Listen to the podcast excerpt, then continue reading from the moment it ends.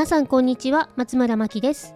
こちらのラジオでは教育オタクの私が日々実験をしながら不安を解消するために集めた子育てのコツや対応法それらを通して私が考えたことなどをお話ししています。毎日の子育ての不安やお悩みが減り少しでも子育てが楽になると嬉しいです。改めましてこんにちは。今日は子供が自ら行動する仕掛け作りということでお話ししたいと思います。子供が学校から帰宅して、えー、寝るまでは意外とやることが多くて子供自身何をするか、えー、把握していないということもあるかもしれません。宿題や家庭学習などの勉強系習い事明日の準備などいろいろありますよね。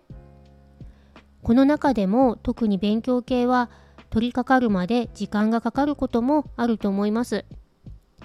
先日のママカフェの中でもこの話題になりましてどうしたら親が言わなくても子供自ら行動するようになるかという、えー、どのママさんも一度は気になったことがある問題かなと思います私もこれに関してはこれまでいろいろとあの手この手と試してきたのですがうまくいったと思ったら振り出しに戻るを繰り返してきました。で、えー、今回参加してくださったママさんから、えー、やることをこちらが声に出して言うのではなく紙に書いて子どもの目に見える場所にそっと置いておくという、えー、アイディアをシェアしてもらいました。そのママさんはお子さんに実践して成功したとのことで、えうちも早速、え先日の土日に試してみました。土日は時間があるようで意外とあっという間に終わってしまうのでやることはなるべく先に終わらせてほしくていつもは土曜に声かけをしながら宿題や家庭学習などをさせていました。でも休みなので子供もまだ時間があるから大丈夫とか後からやるからとかまああのすんなりはいかないんですよね。できたら子供自らさっさと取り組んでくれたらこちらのストレスもないんですが宿題をやる前にゲームをしたり漫画を読んだりしてやる時間がなくなったから日曜にやることにするなんてこともありました。で今回なんですが紙に土日のやることリストを書いて終わったらチェックしてみてねと言って様子を見ていました。そのママさんからの気をつけることで何か言いたくなっても我慢ですということだったので、えー、何度も小言を言いそうになったんですが我慢して次は何をするのかなくらいの声かけにとどめて見守っていました。このあの言わないというのがなかなか難しくてつい言ってしまいそうになるんですよね。例えばまだこれしかやってないの？のようなネガティブな声かけをすると子供はやる気を失ってしまいますが分かっていてもあまりにひどいと言ってしまうんですよね。で、えー、我が家の今回のチャレンジの結果ですがなんとかクリアすることができましたもちろん子供も頑張りましたが私も小言を言わないように、えー、よく頑張ったなと我ながら思います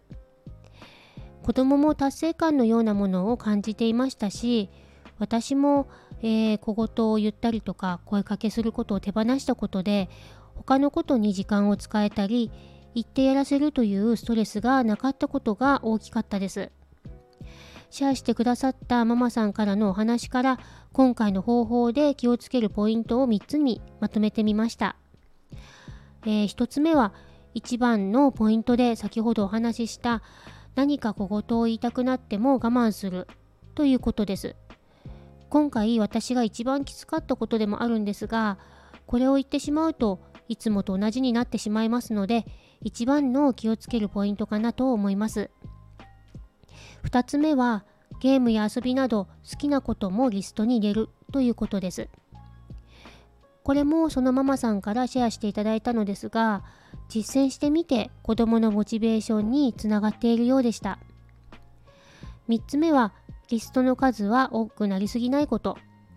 ついついあれもこれもと書いてしまいがちなんですが、その時間内に余裕を持って終わるくらいのリストの数にしておくことがポイントです。ということで、子供を自ら行動させるための仕組みですが親も ToDo リストを書いて一緒に取り組むことができそうですよね。我が家でもなんとか成功しましたので、えー、子供がなかなか行動しなくて困っているという場合にぜひ試してみてください。シェアしてくださったママさんありがとうございました。こちらのチャンネルのご感想やご質問などありましたらコメントやレターからお待ちしています。それでは最後までお聴きいただきありがとうございます。松村真希でした。